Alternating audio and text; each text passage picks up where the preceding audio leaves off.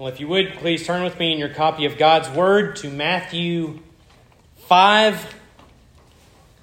We are on the back nine of our summer series looking at the Beatitudes found at the very beginning of the Sermon on the Mount. And today we're considering verse 8 of Matthew chapter 5. While you're turning there, I want to read some excerpts from a newspaper story printed in the Pittsburgh Press. And this was published February 8th, 1981. Bob Williams was the reporter. Even though this is a Pittsburgh paper, it's stamped from Los Angeles. Ever since her miracle, Anna Mae Pennica can hardly wait to get up in the morning. When the alarm goes off, her first thought is to splash her eyes with water and put on her glasses. Then she begins a day in delighted scrutiny of everything she sees. It's all so beautiful, she said, so much bigger and brighter than I ever imagined. She waited 60 years to catch her first glimpse of the world. Blind from birth, she gained sight last October at age 62 when UCLA doctors removed congenital cataracts from her left eye. Her corrected vision in that eye is almost 20/30, good enough to pass a driver's test. After the operation, she said she had always been able to picture green, for example, but was astonished to discover it had so many shades. Mrs. Pennica said she recognized her husband and others she had known well during her blindness. But people less well-known often turned out to be taller, heavier, younger, or otherwise different than she had imagined them. Miss Pennica said, I didn't know what I was missing until I could see. Everything is still so new. I just can't get enough of it. Could you imagine? Living your whole life totally blind, and then at the age of 62, finally being able to see. You know, she described marveling over the different shades of green. Imagine her first sunset or first time driving out in the desert and looking at the Milky Way. Or just a bouquet of flowers. Or her first time seeing the Pacific Ocean or the Rocky Mountains. It'd be overwhelming. I want you to hold on to that thought. Because in today's Beatitude, the Lord teaches us that there is a greater vision than those. Greater and more overwhelming than a formerly blind woman seeing all the beauty of the earth with new sight.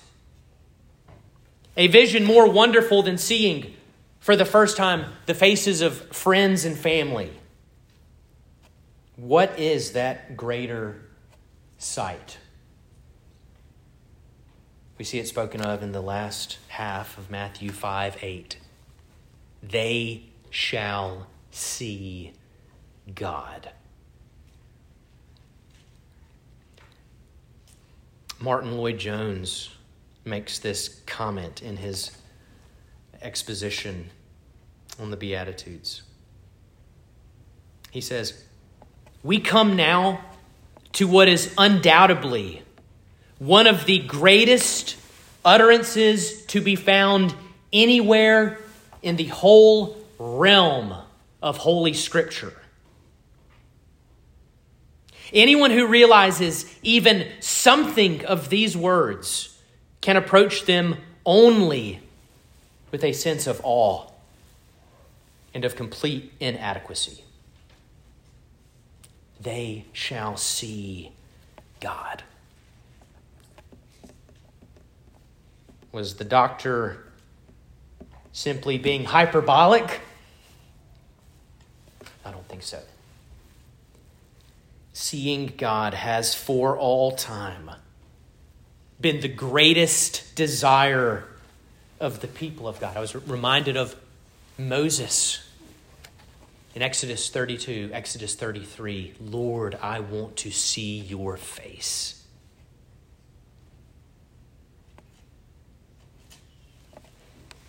Seeing God.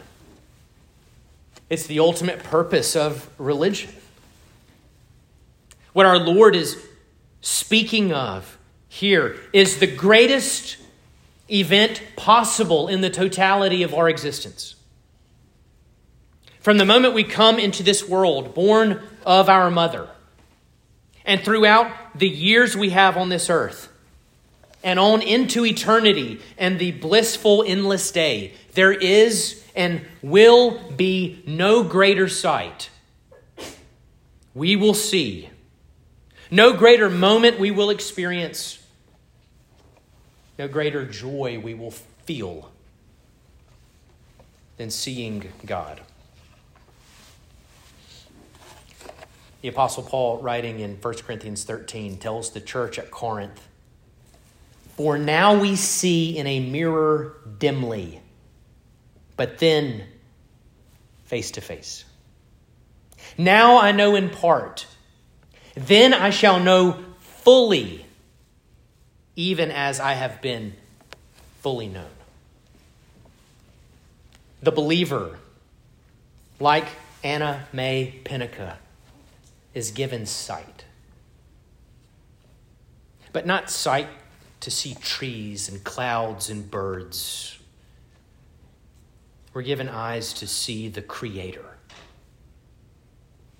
the one who is infinite in being and perfection, the one who is most wise, most holy, most free, most absolute, most loving, gracious, merciful, long-suffering, abundant in goodness and truth. The one who is most just and terrible in his judgments.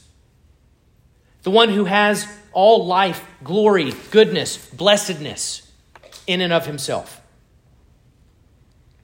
The one who does not derive any glory from anything he has made, but is the fountain of all being.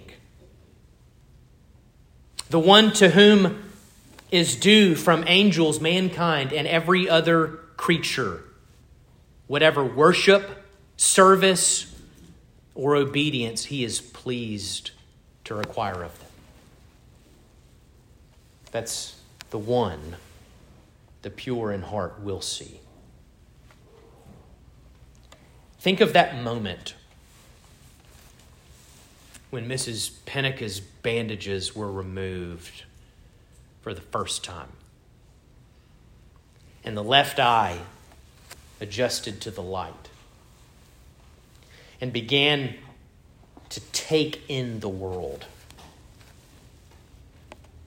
A world that was bigger and brighter than anything she'd imagined. Delightfully scrutinizing everything she saw, not knowing what she had missed until she could finally see. And then not being able to get enough of it. Believer, I want you to know that such a moment is promised to you, although it is a greater moment. Because it's not creation that will fill your vision, but rather the Creator himself. And that sight, even just the first few seconds of it, will surpass every joy you have experienced and every beauty you have beheld in this life. and that is the promise to those who are pure in heart. Let's pray and then read God's word together.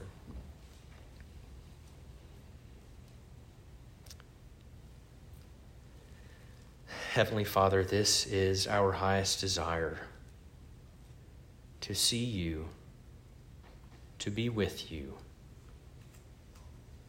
that you would be our God and we would be your people. So would you instruct us from your word? Your Son has said, Lord, sanctify them in the truth. Your word is truth. Would you use your word to that end this morning as it is read and preached? We ask in Jesus' name. Amen. Matthew 5, I'm going to read verses 1 through 12. Seeing the crowds, he went up on the mountain, and when he sat down, his disciples came to him. And he opened his mouth and taught them, saying, Blessed are the poor in spirit, for theirs is the kingdom of heaven. Blessed are those who mourn, for they shall be comforted.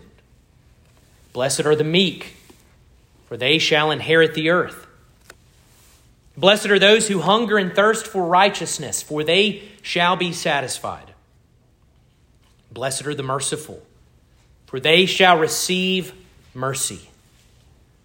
Blessed are the pure in heart, for they shall see God. Blessed are the peacemakers, for they shall be called sons of God. Blessed are those who are persecuted for righteousness' sake, for theirs is the kingdom of heaven. Blessed are you when others revile you and persecute you and utter all kinds of evil against you falsely on my account. Rejoice and be glad, for your reward is great in heaven. For so they persecuted the prophets who were before you. The grass withers and the flowers fade, but the word of our God stands forever. So the place where we must begin is with the heart. And I'm just going to warn you again, I've been using a lot of just research and scripture and different ideas that I'd gathered for this sermon. I've been using those throughout the service. I couldn't fit everything in here. I had to squeeze something like 10 pages of notes into 6 pages of manuscript. There is so much here. So I picked one line and followed it. So just know that.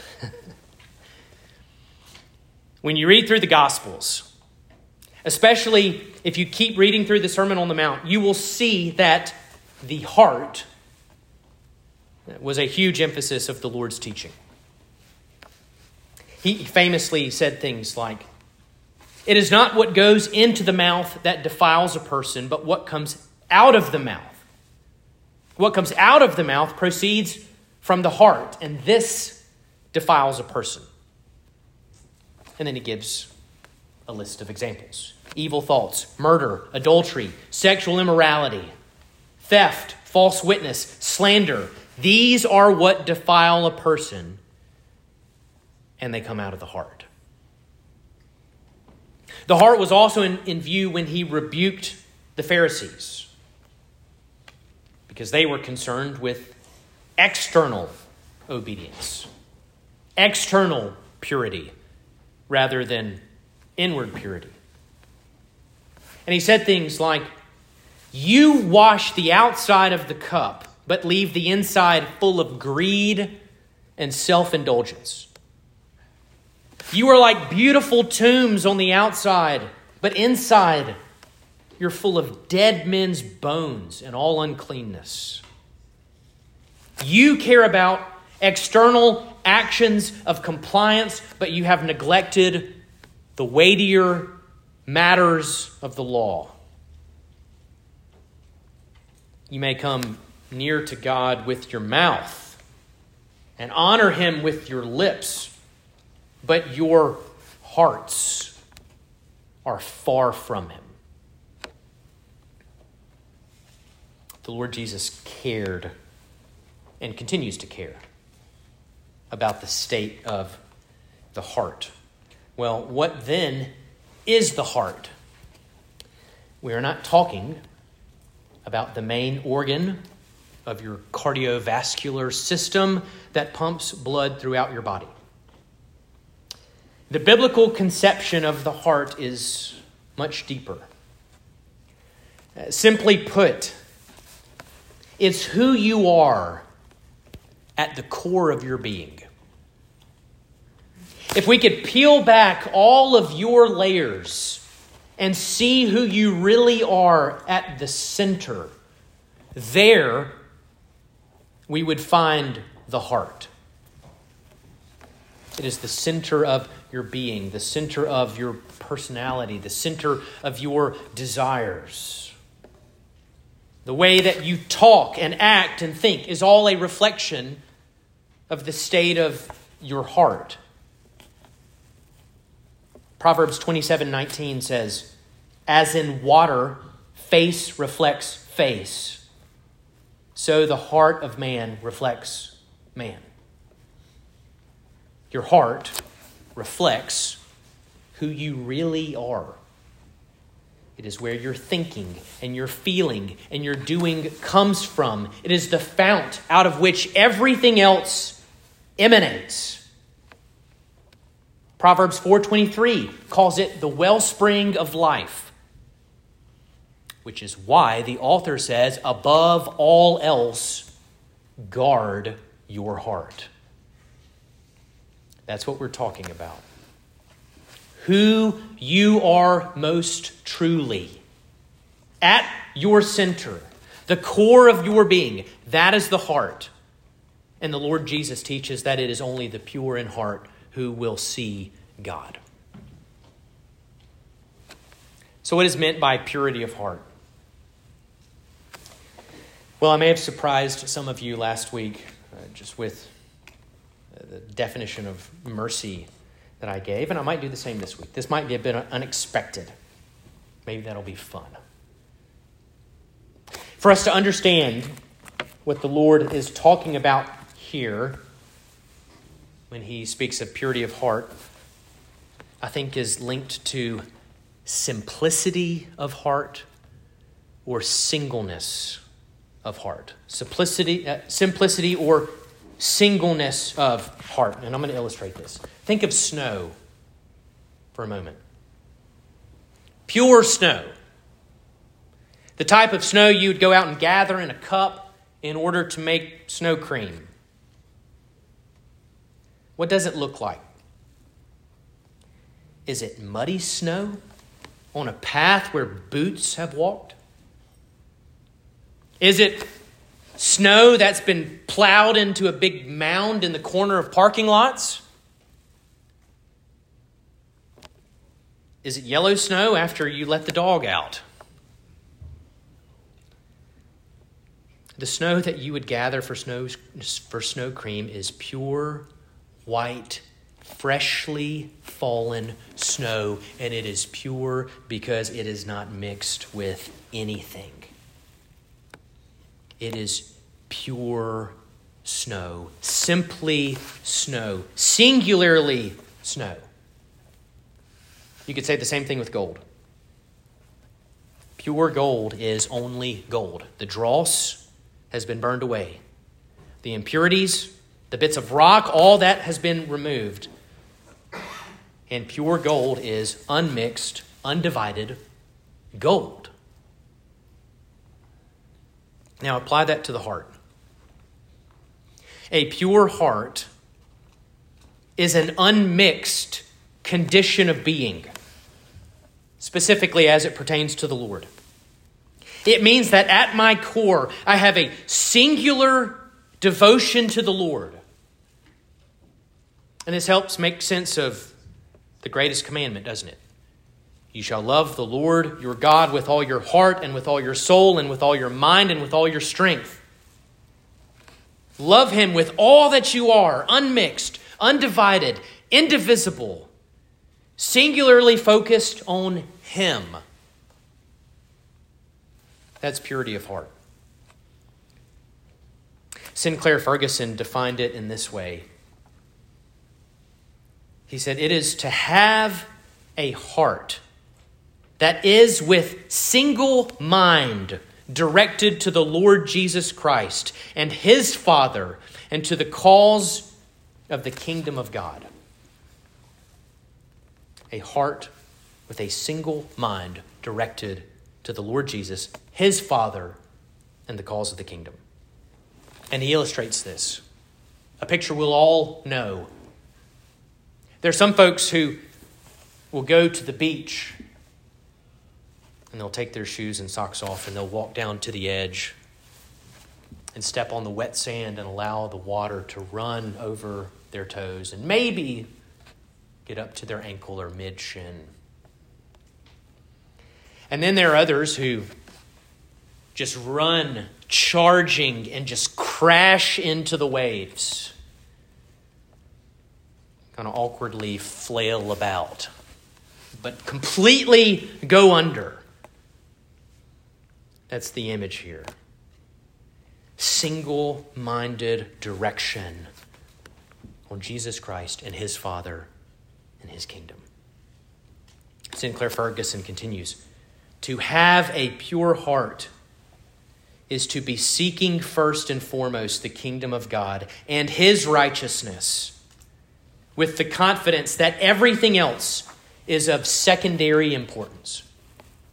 Now that sounds familiar, doesn't it? We will find it in the next chapter. The Lord will speak these words, but seek first the kingdom of God and His righteousness, and all these things will be added to you. What were the all these things that will be added? Your life, the number of your days, what you will eat, what you will drink, what you will wear.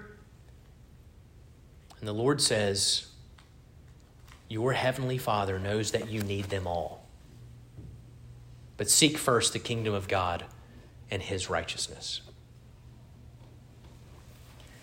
I'm convinced this is purity of heart. Wholehearted singleness of purpose directed to our God and His kingdom. And I've got some more scripture examples just to back up that point. Psalm 24, verses 3 through 6. I'm convinced if we had a manuscript of the Lord's sermon, this would be one of his footnotes. Psalm 24, 3 through 6. Who shall ascend the hill of the Lord? And who shall stand in His holy place? He who has clean hands and a pure heart, who does not lift up his soul to what is false and does not swear deceitfully. He will receive blessing from the Lord and righteousness from the God of his salvation. Such is the generation of those who seek Him, who seek the face of the God of Jacob.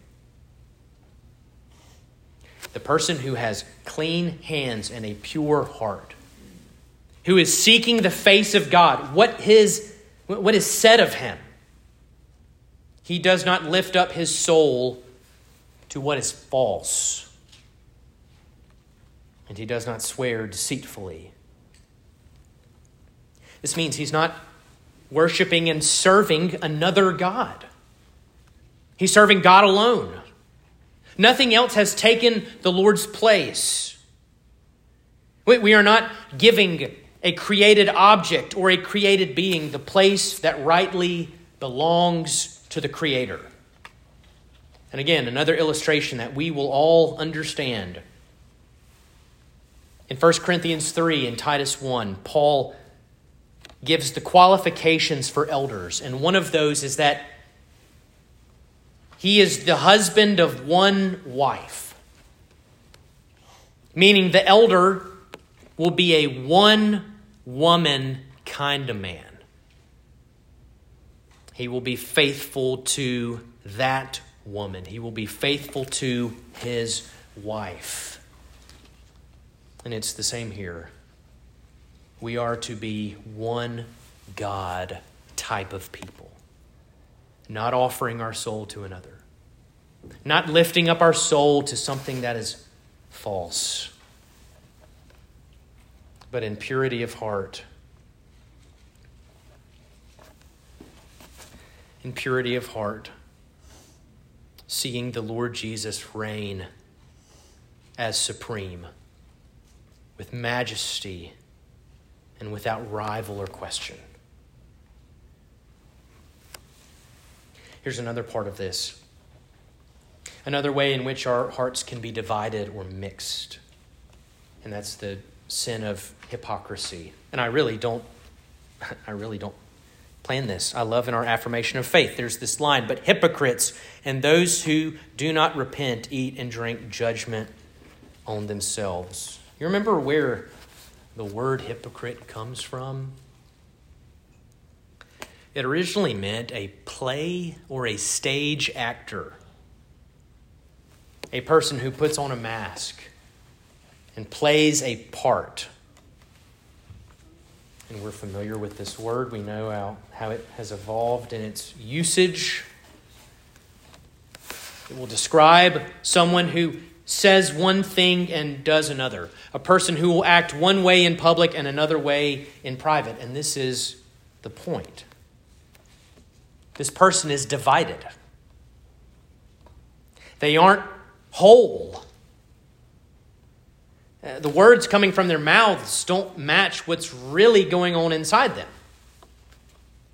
Back to the snow analogy. They may look pure and clean, but underneath there is muddy, dirty snow. That's the hypocrite.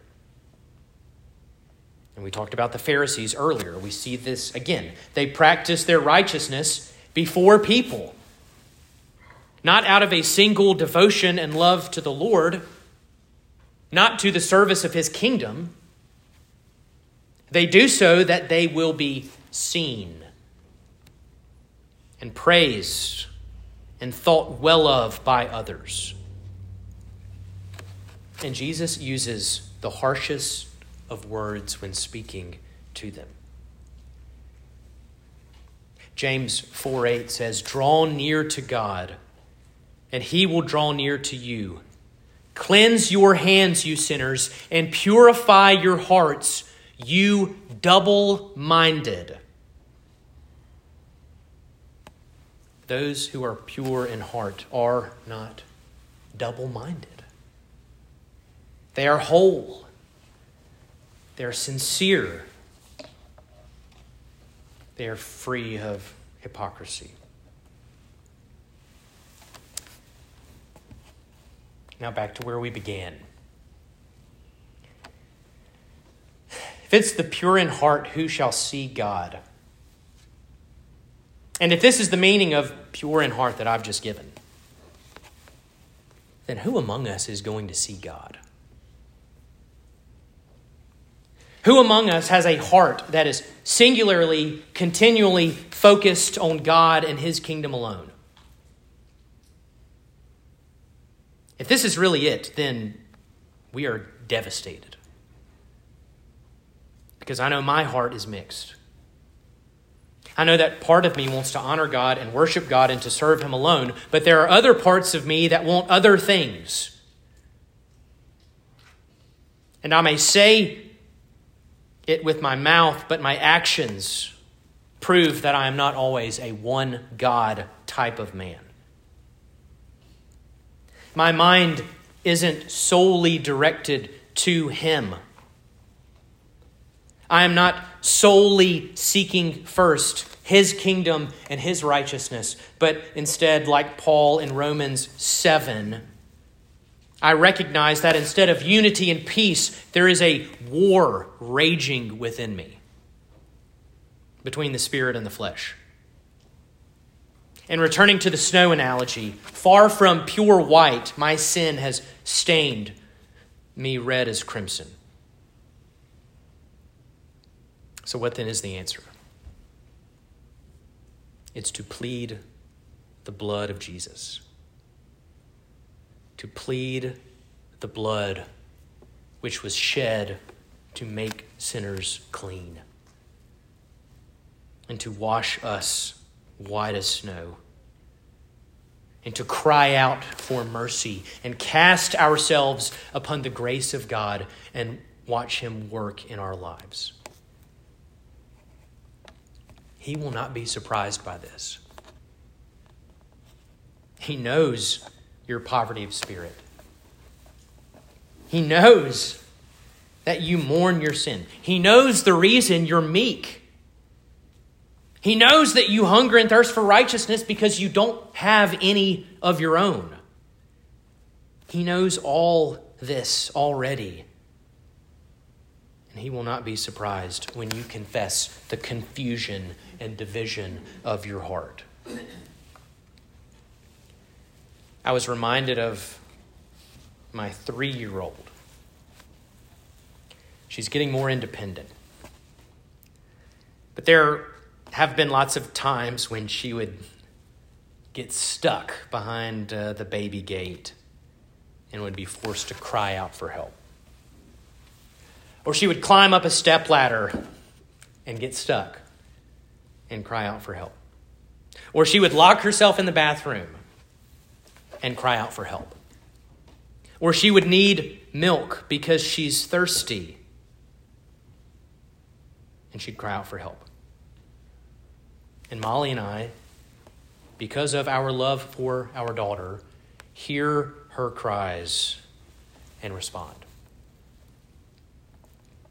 Are we to believe that on our own, without any assistance from God, we can really have heart perfection, heart purity? No. Like my 3-year-old crying out to me, we cry out to our Heavenly Father. And like David, say, create in me a clean heart, O God, and renew a right spirit within me. We cry out and ask him to implant love and devotion to him within our hearts. We ask that by his grace, we would seek first his kingdom and righteousness. To quote Psalm 86:11, we cry out, teach me your way, O Lord, that I may walk in your truth. Unite my heart to fear your name. Or to quote the hymn, oh, for a closer walk with God, we may cry out these words. The dearest idol I have known, whate'er that idol be, help me to tear it from thy throne and worship only thee. Our Father will hear us and help us. He has promised. He said in Jeremiah 32, verses 38 through 41, and they shall be my people, and I will be their God. I will give them one heart and one way, that they may fear me forever, for their own good and the good of their children after them. I will make with them an everlasting covenant, that I will not turn away from doing good to them. And I will put the fear of me in their hearts, that they may not turn from me. I will rejoice in doing them good, and I will plant them in this land in faithfulness with all my heart and all my soul. Believer, hear and rejoice in those words spoken of you by your God. He has promised he would do this. We're just getting rapid fire text here at the end. Titus 2, 11 through 14. This is speaking specifically of the work of Christ in us. For the grace of God has appeared, bringing salvation for all people, training us to renounce ungodliness and worldly passions, and to live self-controlled, upright, and godly lives in the present age, waiting for our blessed hope, the appearing of the glory of our great God and Savior Jesus Christ, who gave himself for us to redeem us from all lawlessness and to purify for himself a people for his own possession, who are zealous for good works. This is why he gave himself. This is why his blood was shed, to purify for himself a people. He will give his people new, clean hearts, and we shall see him. It is the promise made by the Lord to the disciples in this beatitude, so that we too, in full assurance, can say like Job, I know that my Redeemer lives, and at the last he will stand upon the earth, and after my skin has been thus destroyed, yet in my flesh I shall see God, whom I shall see for myself, and my eyes shall behold, and not another. My heart faints within me. Maybe you caught this, but we've been singing of this so far. In our first hymn, we sang these words. Mid toil and tribulation and tumult of her war, she waits the consummation of peace forevermore, till with the vision glorious her longing eyes are blessed, and the great church victorious shall be the church at rest. Or in our second hymn, I'm missing Lori Davis today because I believe this is her favorite verse written in all of hymnody, and we can end with it. Weak is the effort of my heart, and cold my warmest thought. But when I see thee as thou art, I'll praise thee as I ought.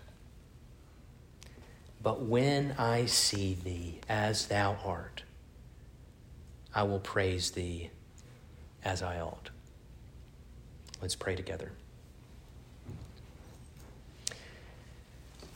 Heavenly Father, we remember that this vision is not only something that happens in the world to come, after the moment of death. Father, we will see you here and now. We will see you in creation. We will see you in your grace and faithfulness to us, in your work in our lives, in your work in others. We will see you as we open and read your word. But Father, one day we will see fully. One day we will no longer see through a mirror dimly, but face to face. And Father, the joy that Miss Anna Mae Pennica felt, as wonderful and as true and sincere as it was, will not compare to the joy of those who have been purified by the blood of the Lord Jesus Christ. Father, may this truth carry us and motivate us and give us joy through all our days and all our circumstances until we are absent from the body and present with you. We ask this in Jesus' name. Amen.